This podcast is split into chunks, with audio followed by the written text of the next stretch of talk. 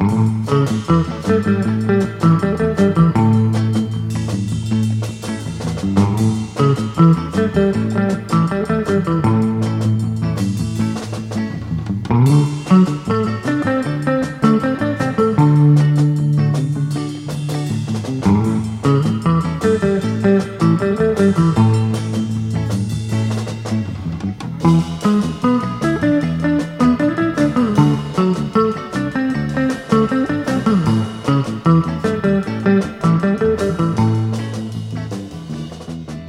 Welcome to episode 480 of the podcast devoted to the classic and sometimes not so classic genre cinema of yesteryear. I'm your writer, host, producer, Derek M. Cook, and what you're hearing right now is a song called Alpalka Boogie. It's from the band The Space Agency. It's from their album, The Celestial Sounds of the Space Agency. That came out earlier this month, and of course, they gave us permission to play their music here on the show. You can find them at thespaceagency.bandcamp.com and pick up the entire album for seven pounds. Check it out. Let them know that Monster Kid Radio sent you when you're done listening to this episode because this episode we've got an interview with two filmmakers. Now, you've heard one of them here on the show in the past. but you're going to hear him again. It's Ansel Faraj, the man behind so many really cool films, including Loon Lake, The Last Case of August T. Harrison, The Night Wind Murder. Just such great stuff for a guy who, you know, he's one of us. He's a monster kid, and he loves making these movies. And he's got a new movie coming up here soon that we're going to be premiering in the Monster Kid Movie Club. He's coming on the show with his lead actor, Nathan Wilson. Now, they have made a trilogy of Dr. Mabuse films. What's Dr. Mabuse? Well, Ansel's going to tell us when I have him here on the show in a few minutes. He and I and Nathan sat down to talk about Dr. Mabuse, what's happened to them since Loon Lake, how they managed to produce another Dr. Mabuse film in the day and age of a pandemic and quarantine. And we're going to announce when this movie will be made available for you to see. It is premiering this weekend. Stay tuned for more information about that. Now, we've got a little bit of listener feedback, and then I wanted to kind of review a few other things that are going on in the world of monsterdom, specifically with Monster Bash. Unfortunately, the Lugosi Film Festival had to be pushed back a little bit.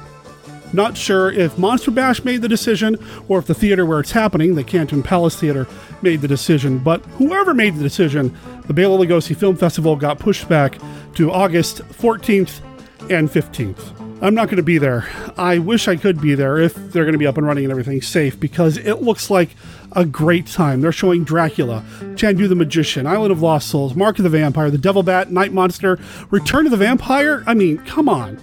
This is going to be one heck of an event. I really hope that it can happen safely in the near future. You can learn more about what's going on with Monster Bash over at Monster Bash News. Ron Adams does an incredible job of keeping that up to date for everybody. So head on over there if you want to know more about what's going on with Monster Bash. And the other thing I wanted to mention before we move on to the rest of the show, you already heard me mention it a little bit. The Monster Kid Movie Club. That's what we're now calling Social Distance Saturday. If you are a Facebook user, you've probably seen the Facebook event start making its rounds through the various Monster Kid Radio Facebook pages and groups, as well as groups that are friends of Monster Kid Radio, like the B Movie Cast if you are a Facebook user, please search it out and let us know that you're going to be there because that's where I'm going to be posting things like the schedule. The schedule is there now, but I can tell you that we are going to have the Dr. Mabuse films, all three of them. We're going to see a Joshua Kennedy film. We're going to see a TV show with Boris Karloff, and we're going to see some mummy movies. It's going to be a really good time, and I'm excited for this weekend. It's going to be a lot of fun just to hang out with you guys and gals one more time in the Monster Kid Movie Club. Also, here's the thing that I'm really excited about next week, Tuesday, we're starting the Monster Kid Astronomy Club. Well, what's that? Well, it means for a couple of hours every Tuesday night, we're going to be showing science fiction movies. And that's starting on June 21st at 4 p.m. Pacific. And we're going to be showing another Joshua Kennedy film, as well as a movie that Roger Corman was involved with. I'll be making some announcements on Facebook in the near future, as well as during the lineup this Saturday during the regular movie screening, streaming, screamings, events premieres, get togethers, virtual, you know what I mean. Okay, enough with me, enough of this jibber jabber. Let's get on with the rest of the show right now.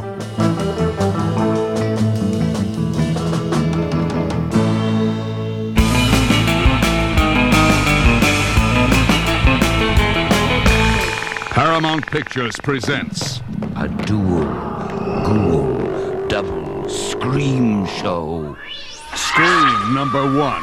Frankenstein and the monster from hell. See the eeriest transplant in the history of horror.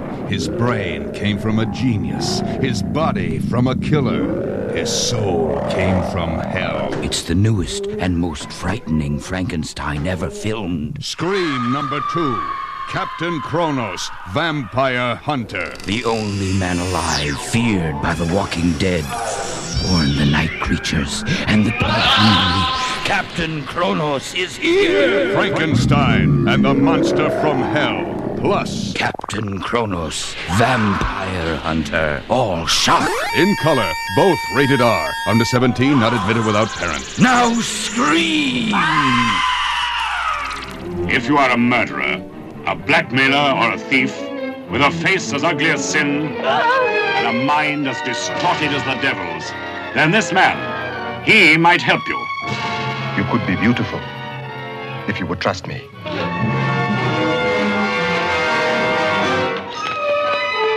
Twice before you join his circus of horrors. He'll change your face beyond recognition, but your soul he'll enslave for all time. Remember, he alone will know the secrets of your evil past, and never will he let you escape alive.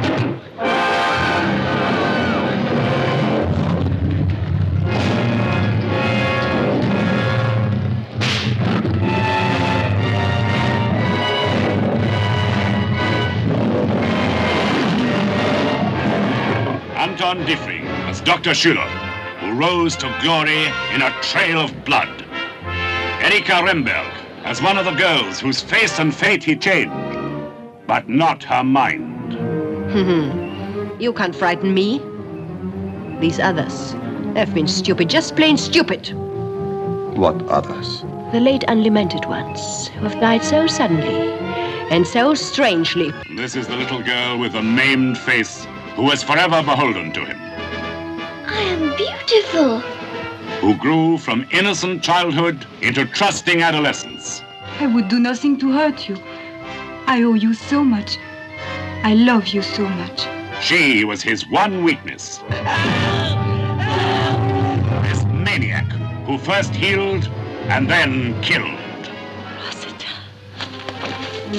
What just happened was an accident. Every second is filled with unexpected danger and terror. As a doctor, a specialist in horror, uses his sinister skill to make a circus of criminals perform at his bidding.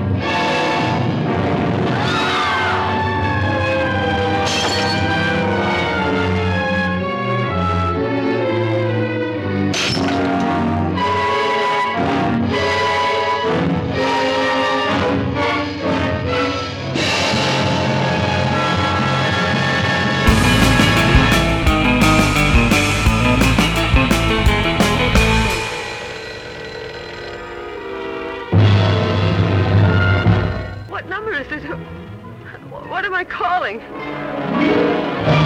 You've reached the feedback section of the show, and we got a message from friend of the show, former guest of the show, Alistair Hughes. By the way, if you aren't reading his book, Infogothic, you really need to get your hands on it. I'll make sure there's a link in the show notes for you to pick up your own copy. In the meantime, listen to what he has to say. Hi, Derek. I just had to drop you a line to say how much I loved your conversation with Seb Godin, purportedly about Blood from the Mummy's Tomb. Now, he put purportedly in quotes here. Uh, okay, here we go. MKR has never, ever disappointed me, but under any other circumstances, I could have felt shortchanged that the film itself had such a proportionally short amount of airtime. However, the rest of your discussion was so much damn fun that this quickly became one of my favorite episodes so far this year. This really did embody the ethos of two monster kids just talking movies, and naturally, the fact that so much of it was specifically about Hammer films totally won me over.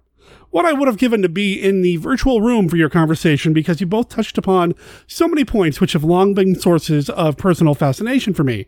You and Seb both reinforced and sometimes even challenged my own viewpoints, which is always the hallmark of a stimulating discussion. Seb is obviously hugely knowledgeable, motivated, and talented, and although he clearly requires proper initiation into the satanic rites of Dracula, or as actually I just added the of Dracula, I'm going to reread that.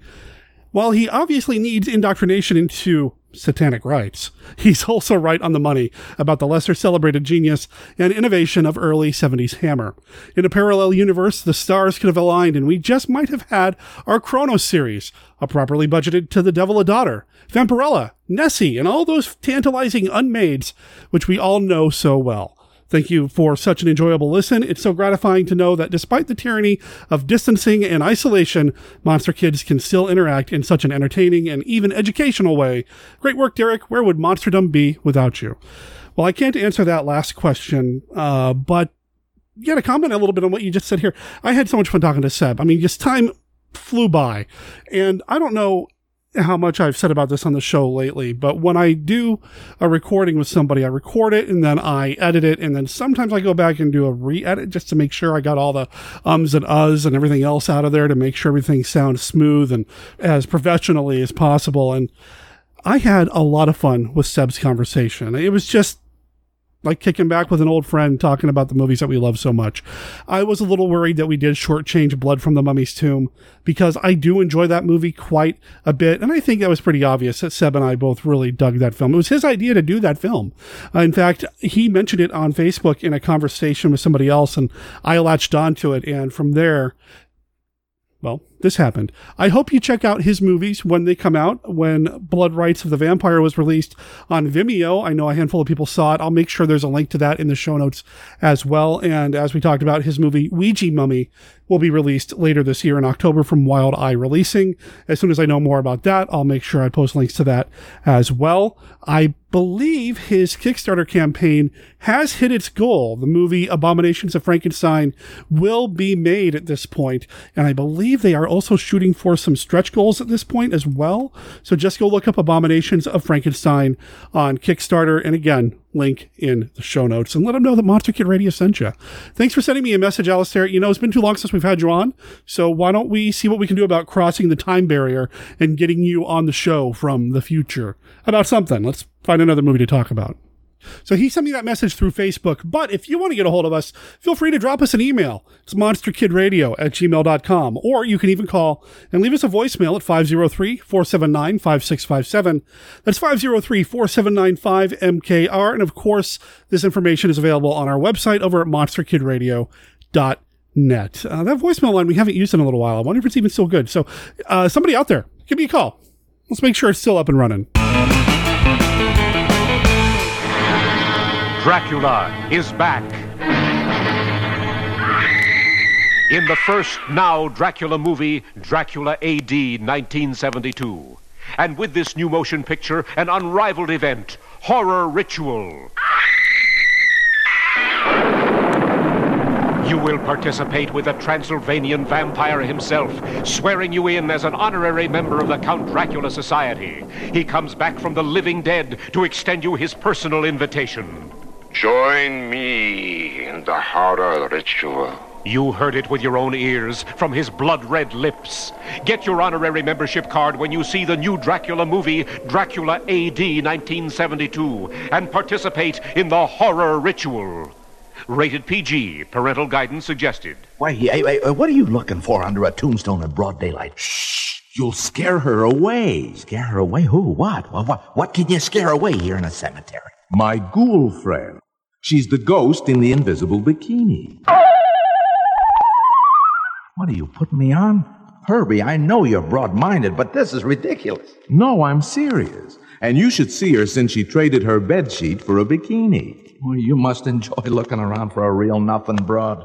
It's really just that American International is inviting everyone out to the graveyard for a blood curdling blast with the ghost in the invisible bikini to see Tommy Kirk, Deborah Walley, Aron Kincaid, Harvey Lembeck, and Jesse White with Nancy Sinatra, and guest stars Basil Rathbone, Boris Karloff, and Susan Hart in The Ghost in the Invisible Bikini in Pathé color and Panavision. Now, you would have to get commercial. Now you scared her away.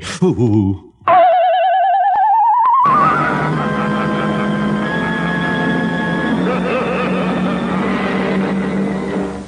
the goin'est ghost you've ever met. This ghost of Dragstrip Hollow. He's got the Hot Rodders Vavoomin and the Hepcats Zazoomin.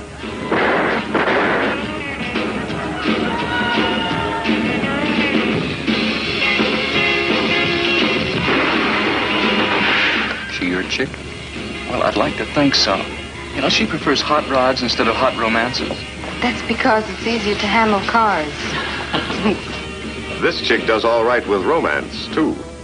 But nothing stops this pirate's bird, who learned his tricks from the ghost of Dragstrip Hollow.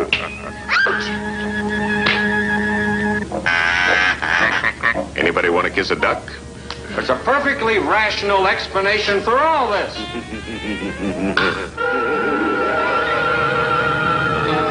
Hepcats and hot rodders, they're all alive to the jive.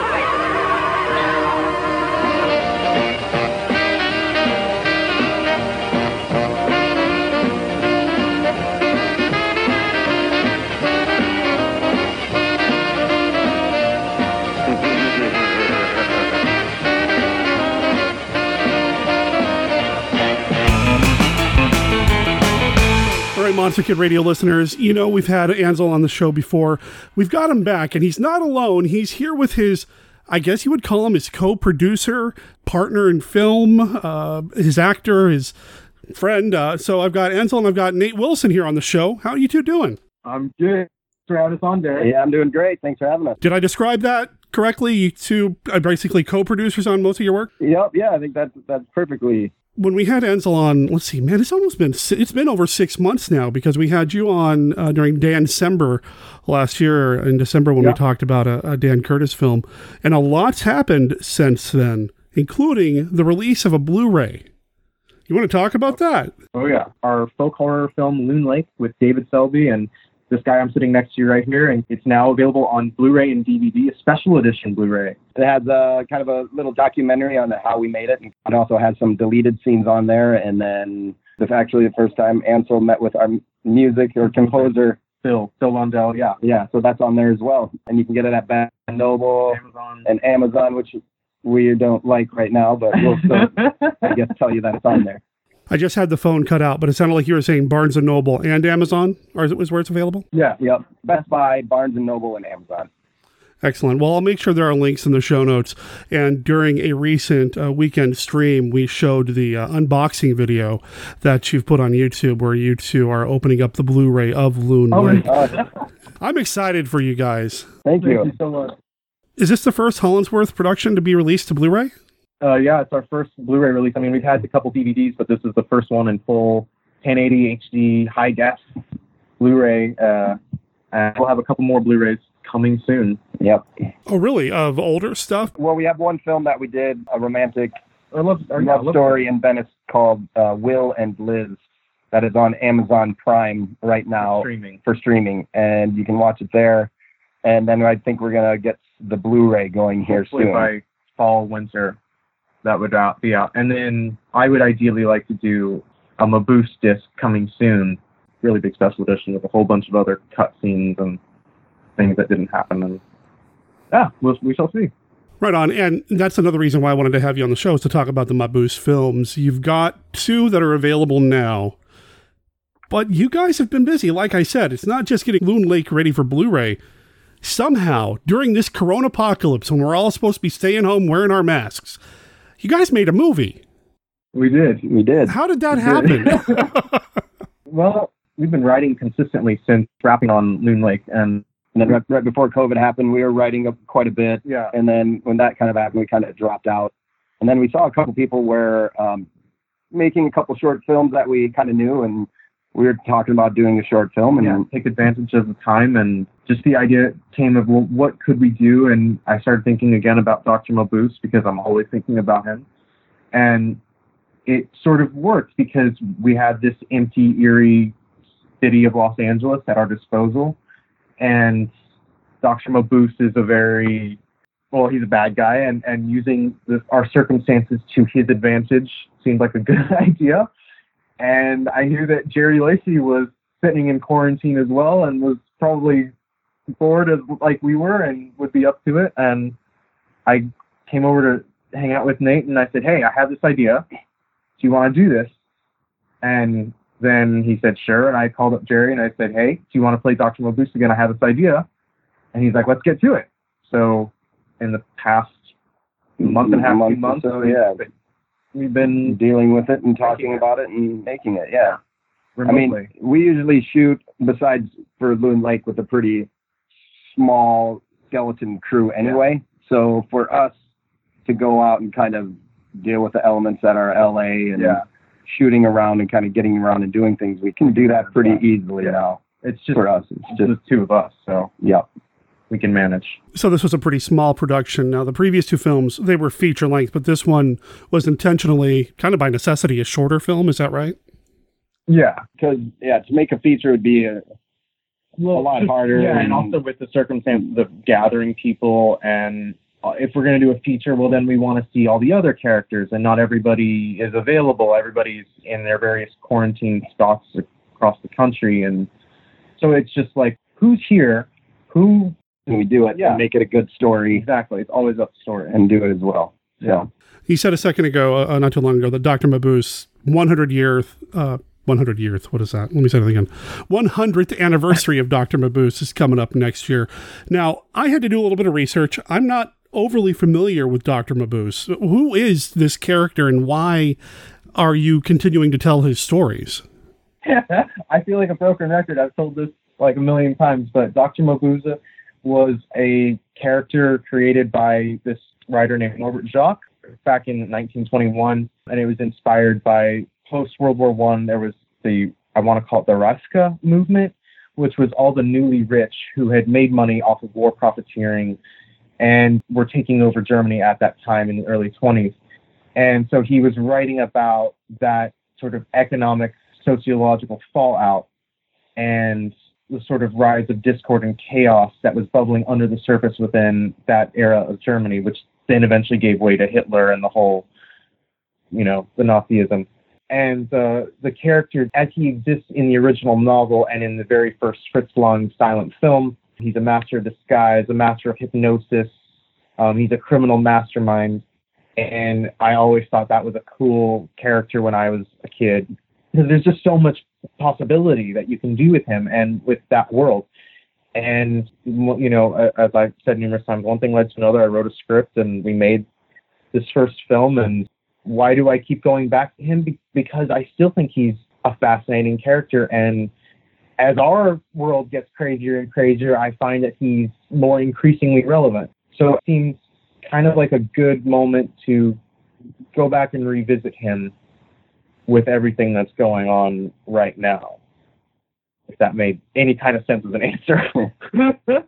I think I follow. And Nate, were you familiar with this character before Ansel brought him up as somebody to make a movie about, or was this all brand new to you? Nope, I, I really wasn't. We first shot our first film, which I, I don't know if you guys have ever talked about. It's called just kind of a feature, low budget film called Brother Drop Dead. And when we got done shooting that movie, we wanted to work together, and he brought me this Dr. Mabuse script. After that, I kind of looked into him and you know saw who he was and watched some of his the films and like checked more Yeah, but I was, him. I was very adamant not to, to delve into it because we were going to do our own thing and our own interpretation and not remake anything that had come before. So Yeah, so he really didn't want me to go in there too much and kind of fill out the story that he had and kind of that we were going to do, but I still kind of yeah went back and looked into it, you know, just to see the history of him. And that was going to be a follow up question I had actually for listeners who don't know are these films standalone stories or do they continue what's already been done? It sounds like this is brand new, has nothing to do with anything that's already been released. Is that right? Yeah, yes and no. It's sort of like I I don't want to call it a multiverse story, but I feel like it's an epilogue to what has come before, but also sets the stage for where the story could then go. And I obviously, as I said, I'm always thinking about him, and I have an idea of where a story could go, and it would be very, very different. It, I mean, yeah, we were sitting here, we're bored with the pandemic and whatnot, but I also really wanted to go back and put a more mature say on this than than I was able to when I was 20 years old and we made the very first film. I wanted to, I don't know, reset the record, if that's a, yeah. I once again, I have no idea if that answer made sense.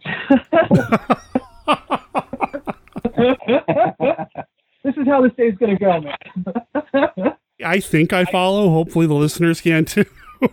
I hope so as well. Nate can translate.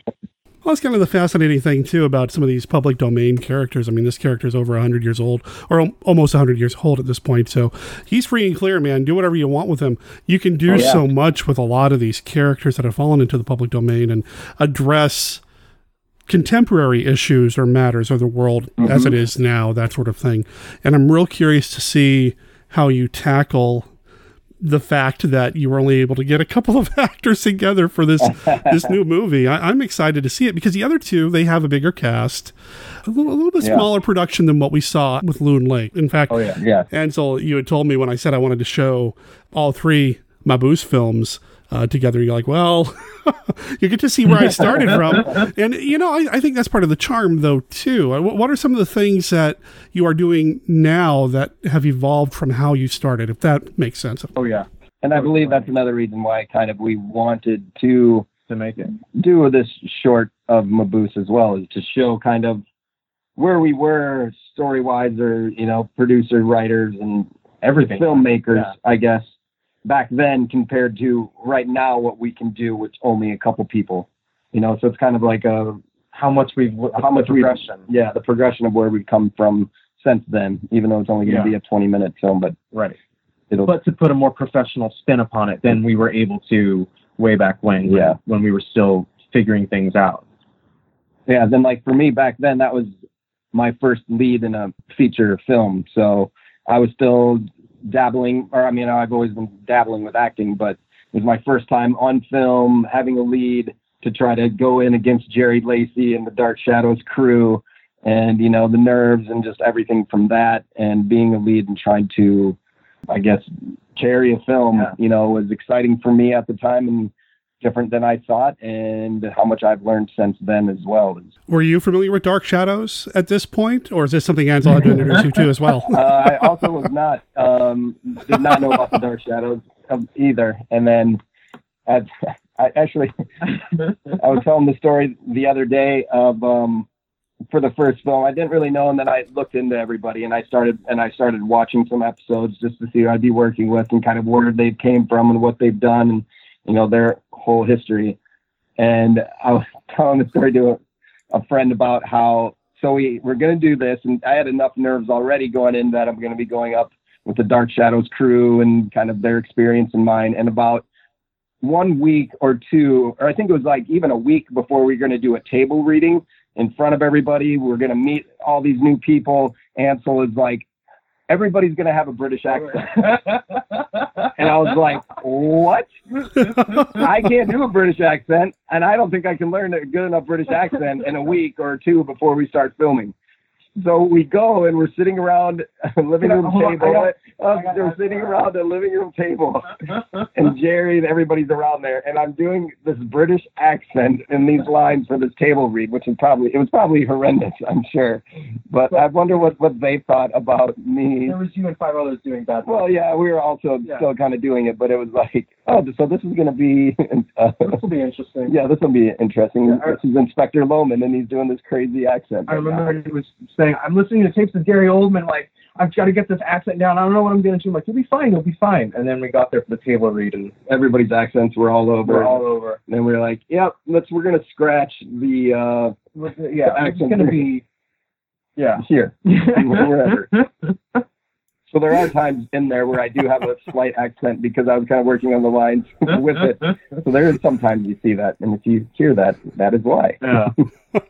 Well, it sounds like it it sounds like uh, you know Ansel and, and Nathan, you two have different backgrounds. I mean, Ansel's you know a monster kid, and, and Nathan, you're Yeah. not really in it. How did you two come together in the first place? Uh, well, it was from that first film that we did, Brother Drop Dead. He was having a casting for it, and I was actually coming back because I'm originally from Minnesota. I think from Christmas vacation. Yeah. And I ended up, I looked on that I submitted for this project, and Brother Drop Dead, and then I, It was a hillbilly comedy, by the way. yep, a hillbilly horror. comedy, a family hillbilly comedy. And then I went in there and I auditioned, and that's when I met Ansel. And then I got the part, and then We made that. we made that film. It was crazy. it was very crazy. Yeah, and then after that, we did Dr. Mabuse, and then just kind of Kept going. he liked making films, and I like being in films and making films as well. And we just kind of continued to do that, and just kind of continue to work together.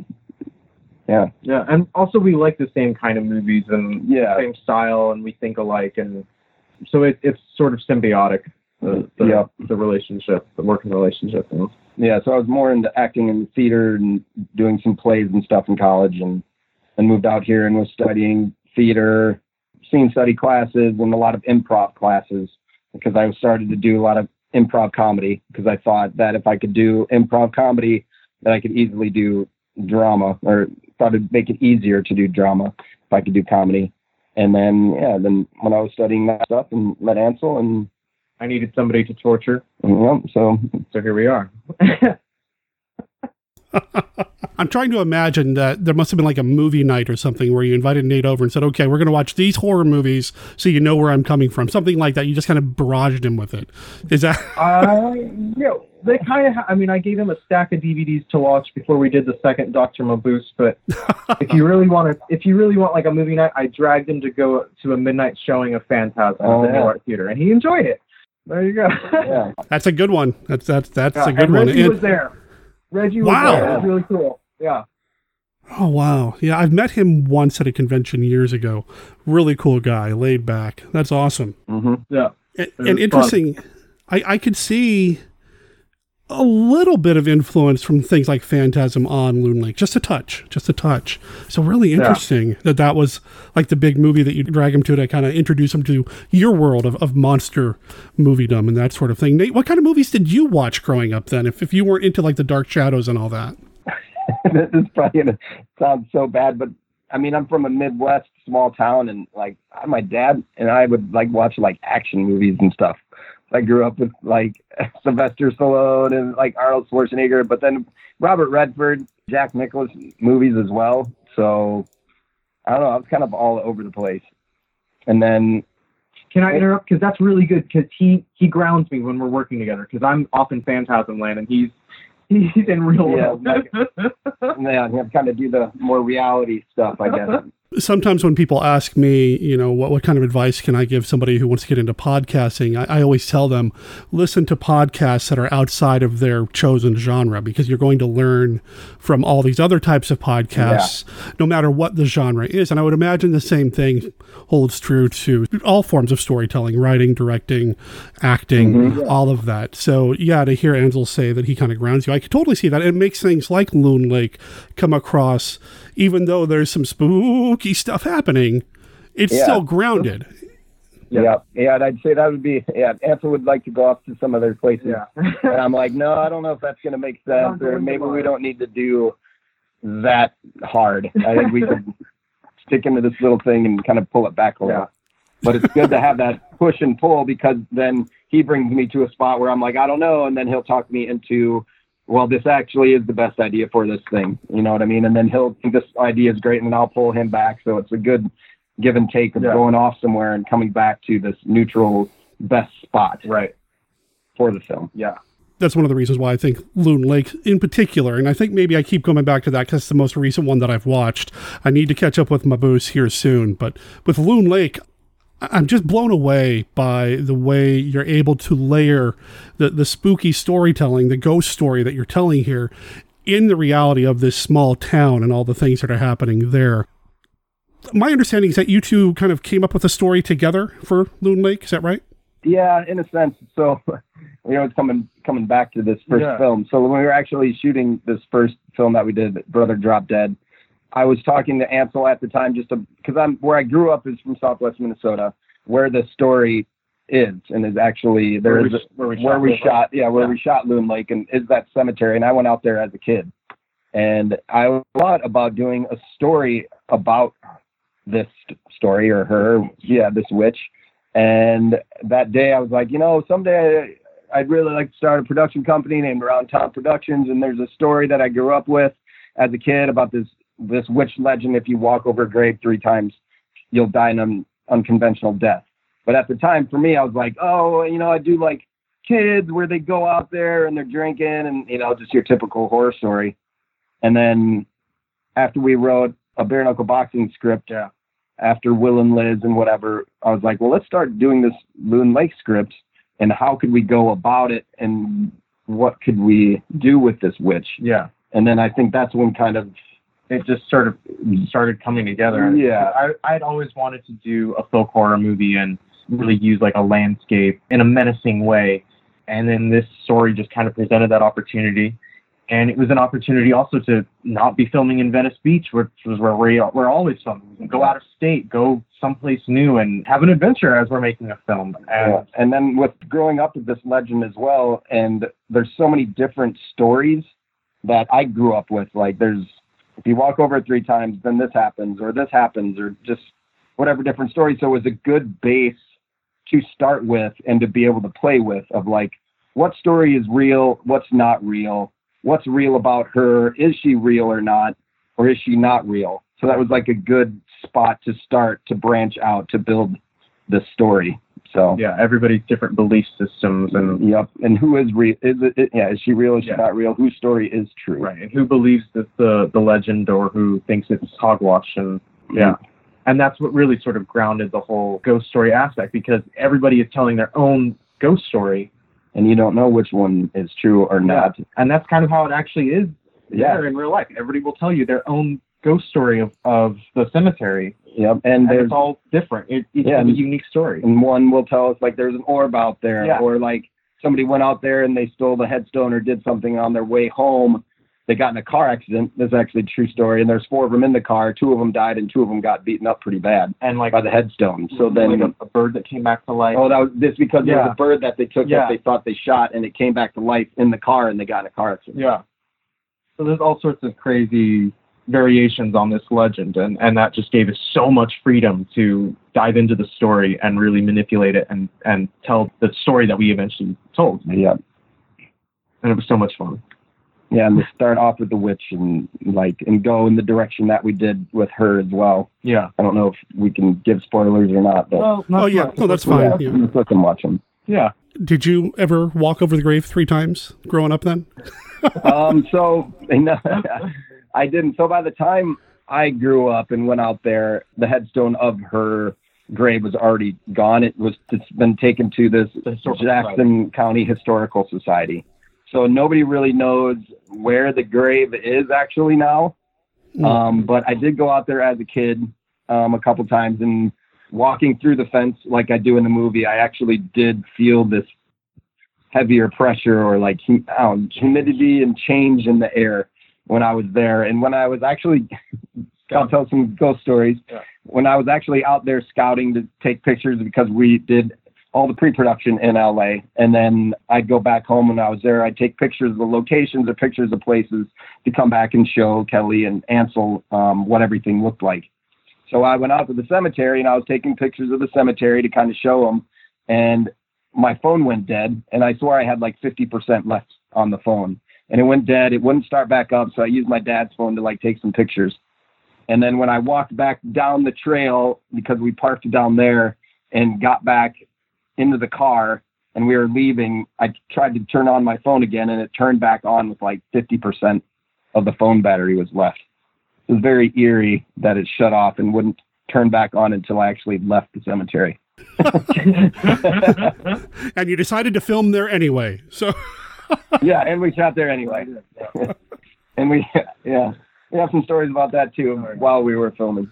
well, I was that was my next question. Did anything happen while you were shooting? I I mean, my one famous ghost story was we were filming and it was like the end of production, and like the very first week of shooting, we did all the cemetery scenes, and uh, by the end of filming, like everybody in town knew about the movie and it had become like a full thing, and everybody was like talking about it again. And we're filmed in the house that the movie takes place in, which is Nate's parents' farmhouse and my bedroom was the basement, which, if you've seen the film, there's a very significant scare in the basement later on. and um, it was like three o'clock in the morning, and I heard this sound of paper ripping. And I'm like, okay, I'm asleep. It's just in my dream. And then I woke up and I could hear this sound of paper being ripped. It was actually in real life. I'm hearing this noise. And it was like coming from behind the couch, which was to my left. And we also just like went and we saw the nun Oh. the conjuring movie the nun like that day before so i have all this imagery in my head of that film and it's three o'clock in the morning and this noise is happening and i realize my script is over there so i'm like oh damn it's mary jane and she's not happy with what we're doing and she's standing over in the corner and she's ripping up my script and this noise went on for about a minute or so before i hear this walking upstairs like in the film I'm like, oh god, this is not good. and it was Nate's mom letting the dogs out, and I'm like, who's there? Who's there? And she comes downstairs. She's like, is everything okay? And the sound of the paper being ripped stopped. And um, yeah, my mom was up to Yeah. uh, to let the dog out to go to the bathroom. and I was very happy that she was there for.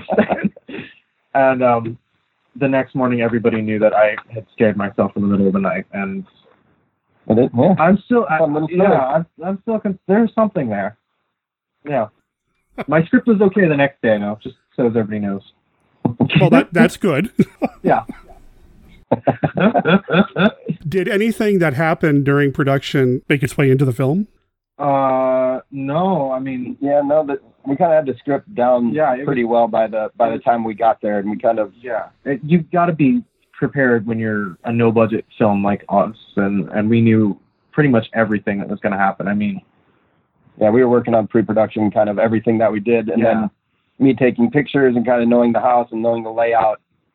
Well, besides, actually, the one scare that we have with Mary Jane in the kitchen after the rain when I Oh, come yeah. up from the shower, we didn't know for sure how we were going to shoot that.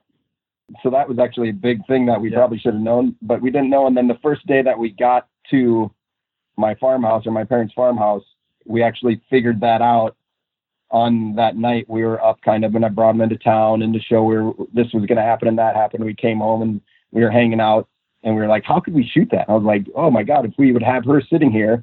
So then I stood where she stood and then we did some things and we just, it worked itself Yeah. out and it was like, wow, that's how we can shoot it. Like that's, that's perfect. a very simple trick. Yeah, but everything else, like walking up to the corn and that kind of already had set, and that's why we went and shot that year is because we knew the corn was going to be where it was that year, so we could use it to the best of its ability. Yeah.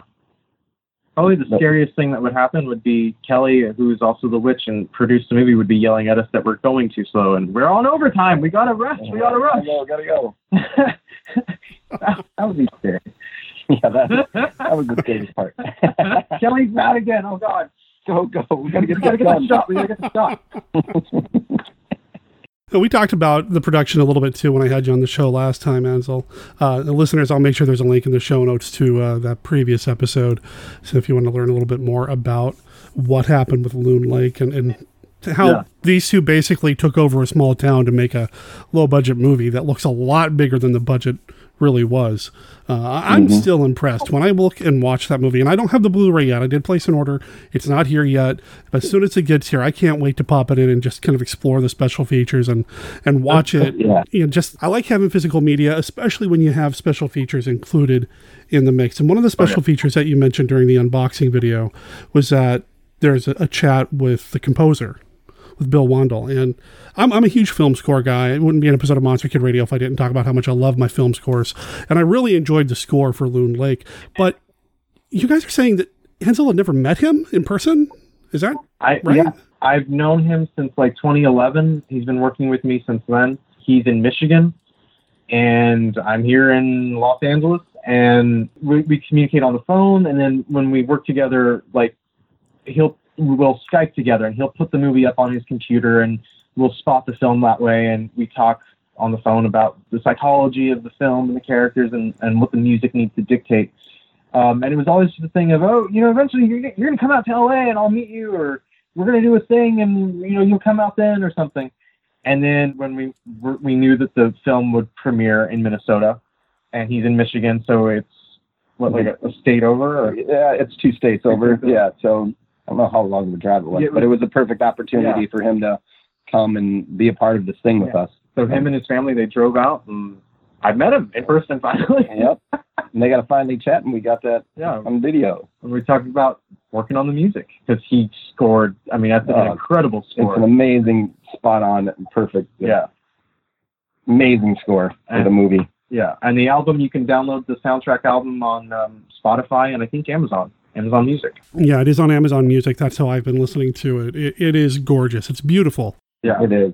It is. It really drives the film and helps move it everything along. Like, uh, It's Yeah. very, very good. How did you connect with him?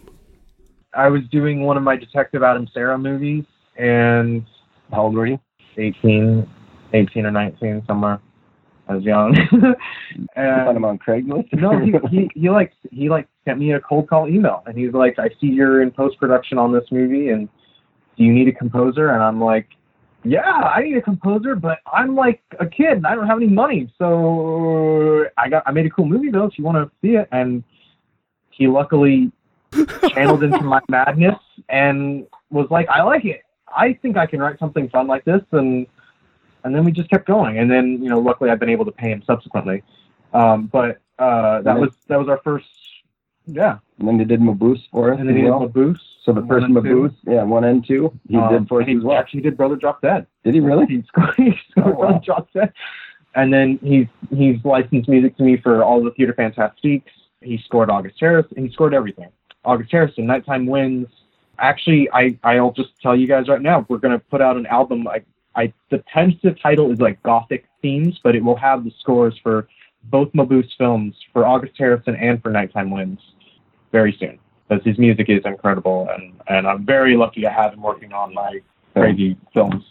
Well, that has got me very excited. I know we talked kind of briefly off mic uh, via Facebook Messenger about some of the other music from your films being made available. That's that's man, I'm I'm stoked. Keep me posted. I will. So we've got the Dr. Mabuse movie, the, the new short film, and it's is it just the two of you then? Is it Nate and Jerry and that's it for the cast? That's it. Yep, that's it. That's it. Everybody's been asking, is Laura Parker in this? And no, Catherine and Laura did not come back. Chris did not come back. Much they all wanted to, but I said I need to focus on Lohmann and Mabuse. These are my two guys, hero and villain, and I have things to say about them. So maybe the witches and everybody else might come back in another adventure. But well, again, we shall see. Well, with a shorter film too, it might be hard to work so many other characters into it. So I, I, I get that. Yeah, yeah. How was filming that movie different than shooting Loon Lake? I would imagine it's kind of like a scaled down production, right? Yeah, yeah, definitely. It was. I mean, every movie before Loon Lake was a, a skeleton crew like this one, which means it's me and then Nate. And me. You know, but Nate's usually in front of the camera and I'm behind the camera and And then when I'm not in front of the camera, I'm usually like helping out, doing Yeah. something on the production figuring side, everything else out. figuring out, doing whatever I need to do. But if on- I'm not on camera. But, But on Loon Lake, we had three other people helping us. So you kind of don't realize how spoiled you are when you've got three other sets of eyes helping you on a project, and now it's just me and Nate again. And I mean, we had a great time, but we were like, yeah, but it's, oh wow, it's kind of weird coming back from after being spoiled a little bit and having like more people on set and helping out and stuff. And then you come back and you're like, you got to. this is fun, but like, man, it's so much fun having like more people here. But Yeah. that, that has to do with the COVID stuff as Right. well, where you, we couldn't, can't really Right. do that. But so it, it's totally different because in this, we don't have as many locations. We can't tell as grand of a story as you could with Loon Lake with only a couple Yeah. people and only certain locations. Um, that's also kind of why it's more of a short film Yeah. than a feature film because there's only so many spots we could really go and be able to do this and stay away from people and, Yeah. and kind of do our own thing. Because it would be fun to do a feature of Um, um, what this is about. It would be a lot of fun, a proper Mabuse Yeah. film like this and kind of expand upon what what we have here. But for now, we'll just uh, we're, we're this is what we can do, and, and this is what yeah, so that's what we did. Yeah. You made a comment to me, Ansel, when we first started talking about you coming on talking about this and showing these other movies. Shot in a garage against a green screen. Yeah. is, is that how this one? I mean, are certain scenes in this one shot the same way? There's uh there's some of it is on green screen. Very little of it is actually on green screen. Okay. But um, um, I mean, we did go on location for for quite a bit of it. Wow. Okay. I mean, I, I don't want to really tell you because I don't want to spoil the mystery of it. But there there was a little bit of green screen work that was by necessity. I'll tell you this: Jerry Lacy shot all of his work a month before Nate and I really began, and he shot his stuff on a cell phone in Oh. a bedroom. yeah. So it's totally different because, yeah, Jerry shot his footage, and then I shot my footage with him. Not even like a month later. Yeah, a month later with him not even here, not even playing off him. Yeah. it's just us going back and just doing our lines. Yeah. Which brought me back to the first Mabuse because in the first. Mabuse, yeah, in this small garage with blue screen, and I'm like, all right, what am I looking at? Well, look at that dot up there, and then deliver your lines there, and this is kind of what's going on. And you're like, oh, all right, let's do it. so it brought me back to there, of like, kind of that's kind of how this was a couple times of, all right, where am I looking? Where's my eye line? Okay, that little dot up there, piece of tape. Okay, There's Jerry. There's Jerry, and this is how I'm going to be acting. so it's, it's definitely different than shooting Loon Lake, where I have David People. Selby sitting across from me, or, and like playing off of him, and we can kind of play back and forth in a Yeah. cornfield, or running around, or having another girl there. So that part was definitely different than than this this film. How did that particular production style develop for for you, Ansel, in terms of shooting against green screens in garages? Was it just lack of location, the actors not being in the same place at the same time? How did you decide to start that way? All right. Well, here's something that you can geek out and appreciate. Back in 2008, when I was in the 11th grade, I think, I decided, oh, let's do a version of Lovecraft's At the Mountains of Madness on summer break. All right. How are we going to do that? Well, like, let's just hang blue tablecloth up in my aunt and uncle's garage, and then everybody, I'll just put mountains and snow and stuff behind everybody.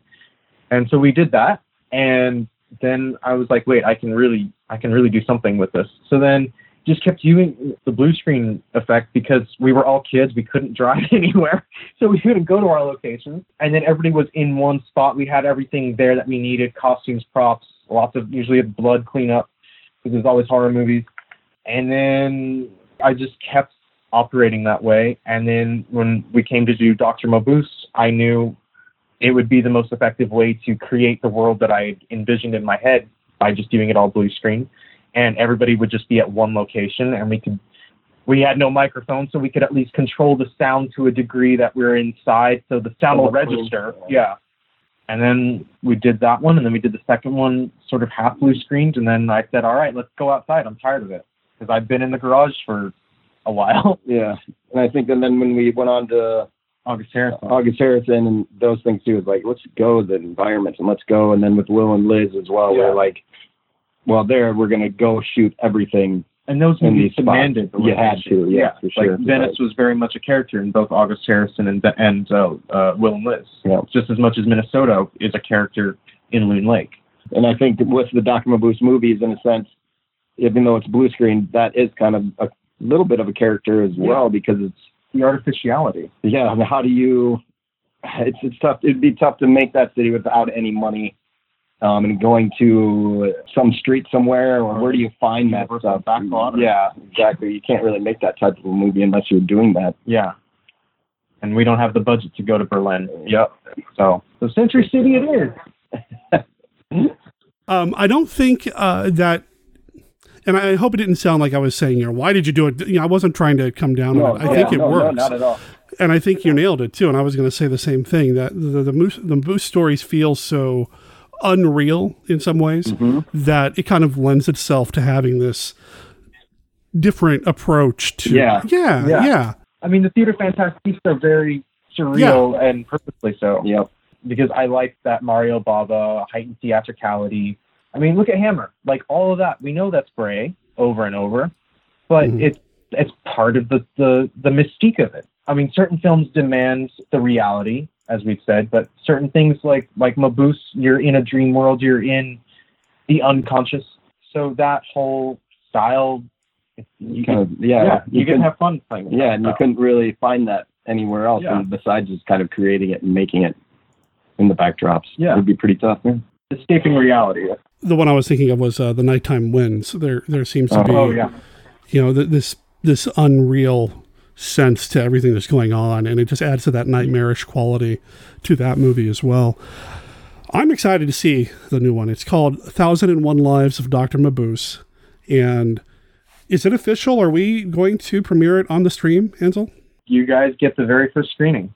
Oh boy, that's going to be fun. Yeah. And what we're going to do a triple feature. We're going to do all three of them. We're going to lead up to it, and I'm excited uh, to share this with people. I'm honored that you're offering that to Monster Kid Radio to do as a premiere. I'm really hopeful that we bring in a lot of people because I want people to know more about what you two do. Yes, we, we, Yeah. we, love that as well for the same reason. We can't have a real premiere, so might as well do a virtual one. Yes. There you go. We definitely want a lot of people to hear about us and find out about us as, Yeah. as well. What's coming up next? Is it too early to say? Well, we have quite a few Yeah. scripts together now. It's, it's interesting because now because we started from you know where we did with Mabuses, and now we worked our way up to Loon Lake, and it's tough to kind of go back budget wise Right.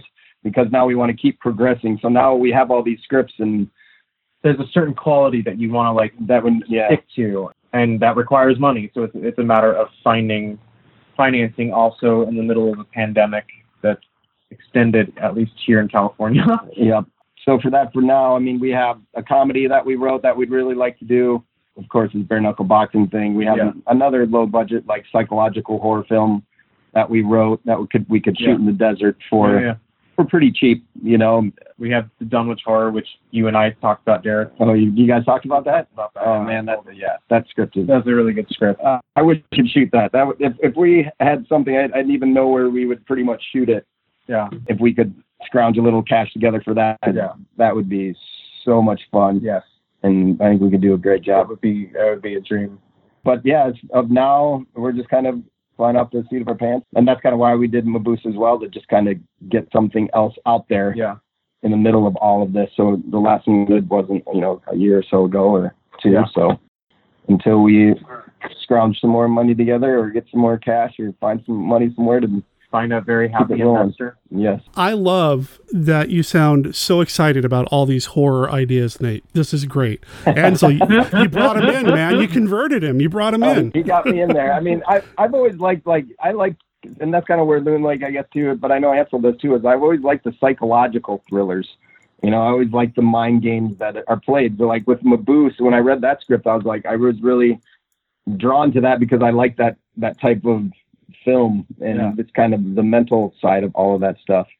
So yeah, I'm definitely in there. And I always say one of the biggest films that I remember watching is a, is a horror film. It was Children of the Corn because Oh. my dad let me watch a little bit of it, and the corn was surrounding my house like it does in the movie Loon Lake.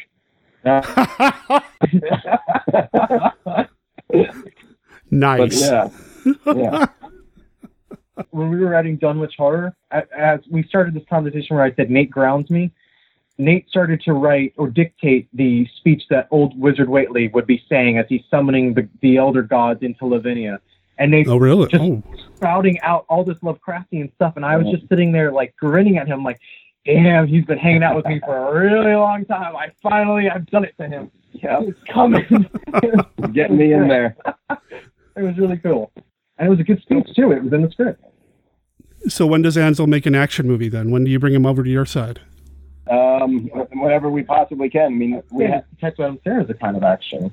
yeah, a little bit, but With no money. with no money. Yeah, but um, whatever we can. Like bare knuckle boxing movie. It's kind of a smaller story. Yeah. And then Ansel, and when we get together, we always make it bigger and more grandiose. So we- Yeah, and now it's like a Cannon Films movie. oh, it'd be it's great. It'd be it's amazing. really great.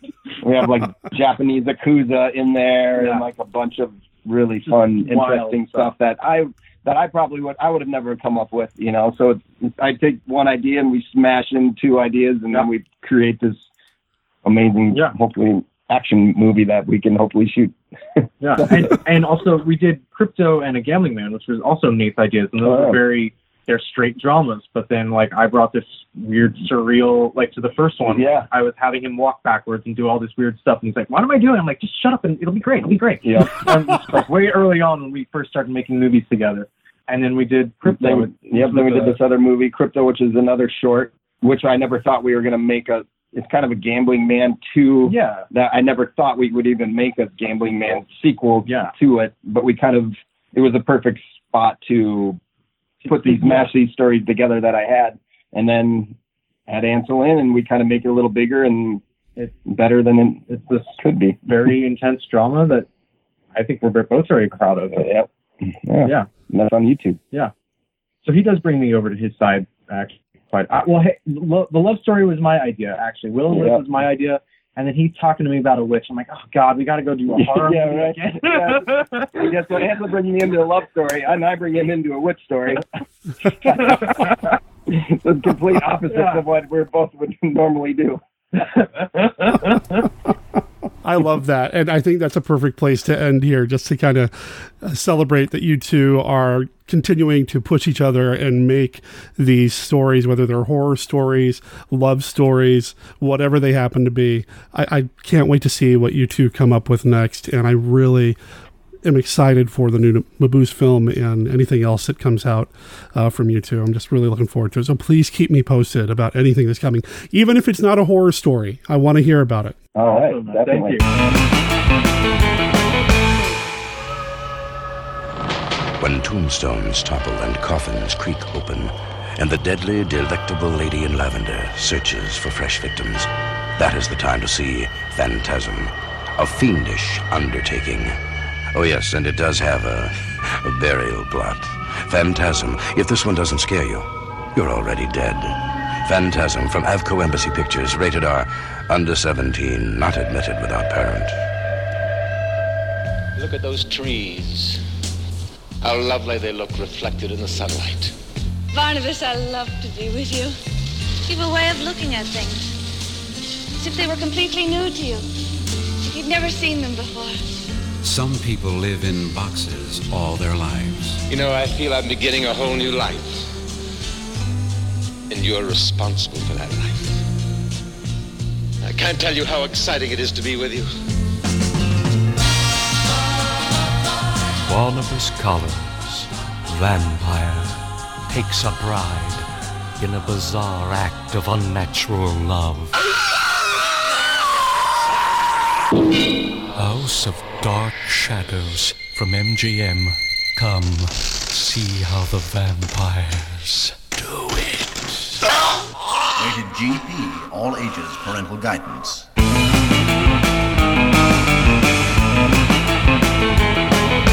Well, that brings us to the end of this episode of Monster Kid Radio. I hope you enjoyed yourself. I hope you had a good time.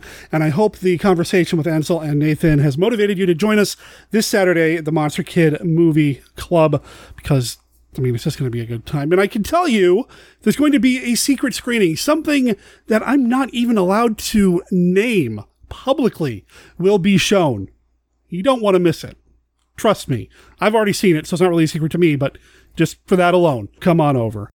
You can find out more about what they're up to over at hollinsworthproductions.com or come by this weekend because they're going to be in the chat during the Mabuse films, offering live commentary and probably answering a question or two. So hopefully we'll see you there. And if you're not there, maybe next Tuesday you'll come in for the Astronomy Club or just come back here next week for the next episode of Monster Kid Radio, where I will finally be sitting down and editing the conversation that I've had in the hopper for a while now with Tracy Morris from Disney, Indiana. We're going to be talking about the movie The Invisible Woman.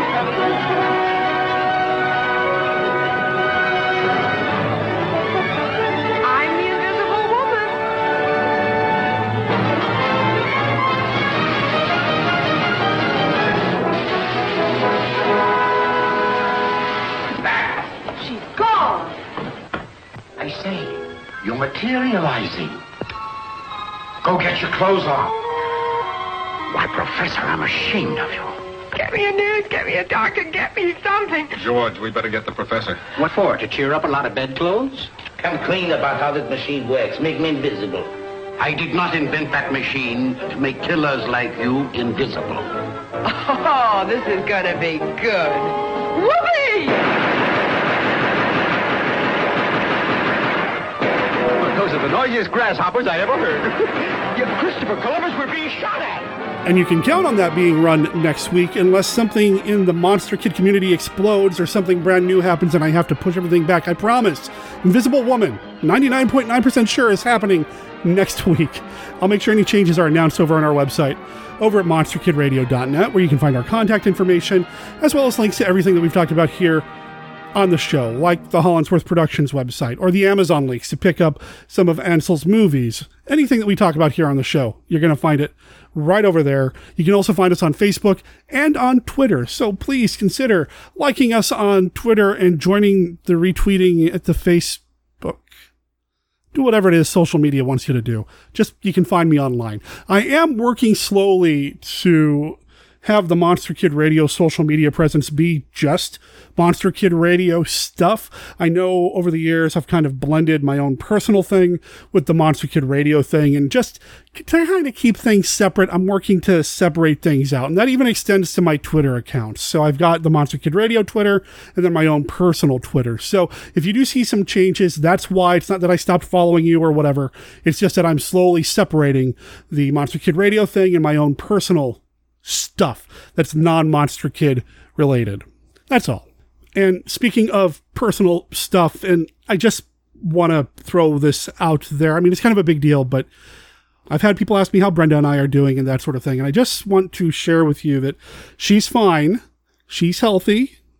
I don't have her locked up in a closet somewhere. I don't know where I'm going with that, but here's what's happening. Uh, we are separating. There are a handful of reasons as to why.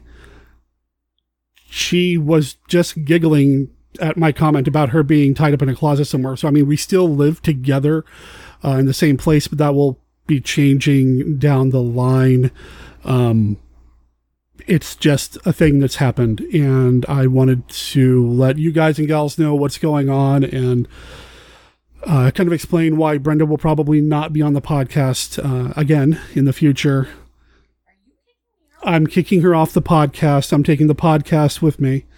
Um, I don't know if anybody even heard you say that.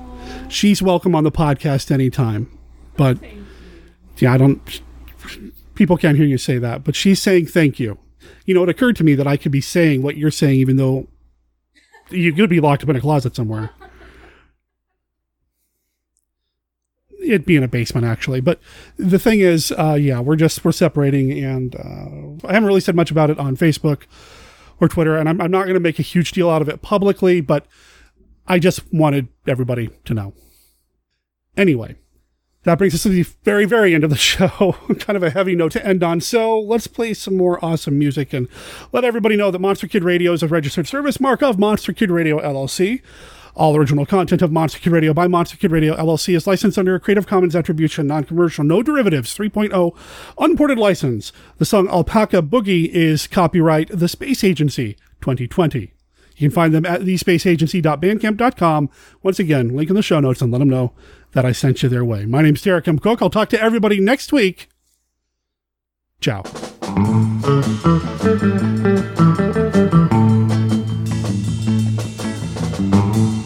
thank mm -hmm. you